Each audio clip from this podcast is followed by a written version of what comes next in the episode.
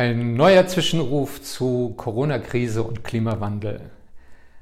Was können wir aus der Corona-Krise für die Klimapolitik lernen und was nicht? Die Corona-Krise bedeutet für die meisten von uns eine neue Erfahrung. Eine weitgehende Stilllegung des gesellschaftlichen Lebens aus Furcht vor einer unkontrollierten Ausbreitung einer gefährlichen Epidemie. Und es gibt nicht wenige Stimmen, die dieses Notstandsregime auch als Modell für die Klimapolitik empfehlen. Angesichts der Epidemie sind wir bereit, uns selbst einzuschränken und massive staatliche Eingriffe in unseren Alltag hinzunehmen, weshalb dann nicht auch angesichts des Klimawandels.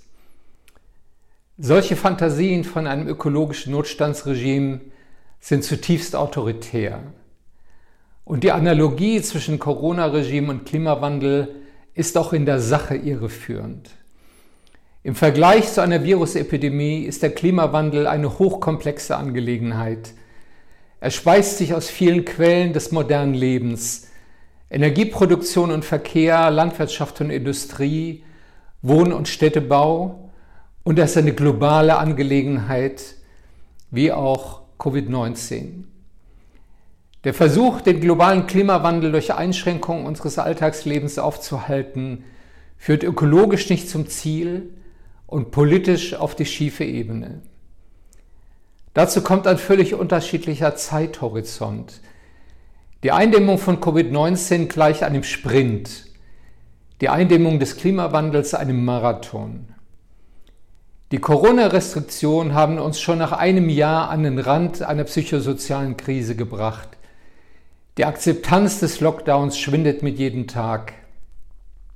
Angewandt auf den Klimawandel müssten diese Einschränkungen auf Dauer gestellt werden, nicht für Monate, sondern für immer. Das wäre keine demokratische Zukunftsvision, sondern ein autoritärer Albtraum. Kurzfristig hat der Rückgang wirtschaftlicher Aktivität und des Reiseverkehrs die globalen CO2-Emissionen um ca. 7% reduziert. Diese temporäre Entlastung des Klimas wurde durch eine Wirtschaftskrise und einen drastischen Anstieg der Staatsverschuldung erkauft. Armut und Hunger nehmen wieder zu. Das ist kein zukunftsfähiges Modell.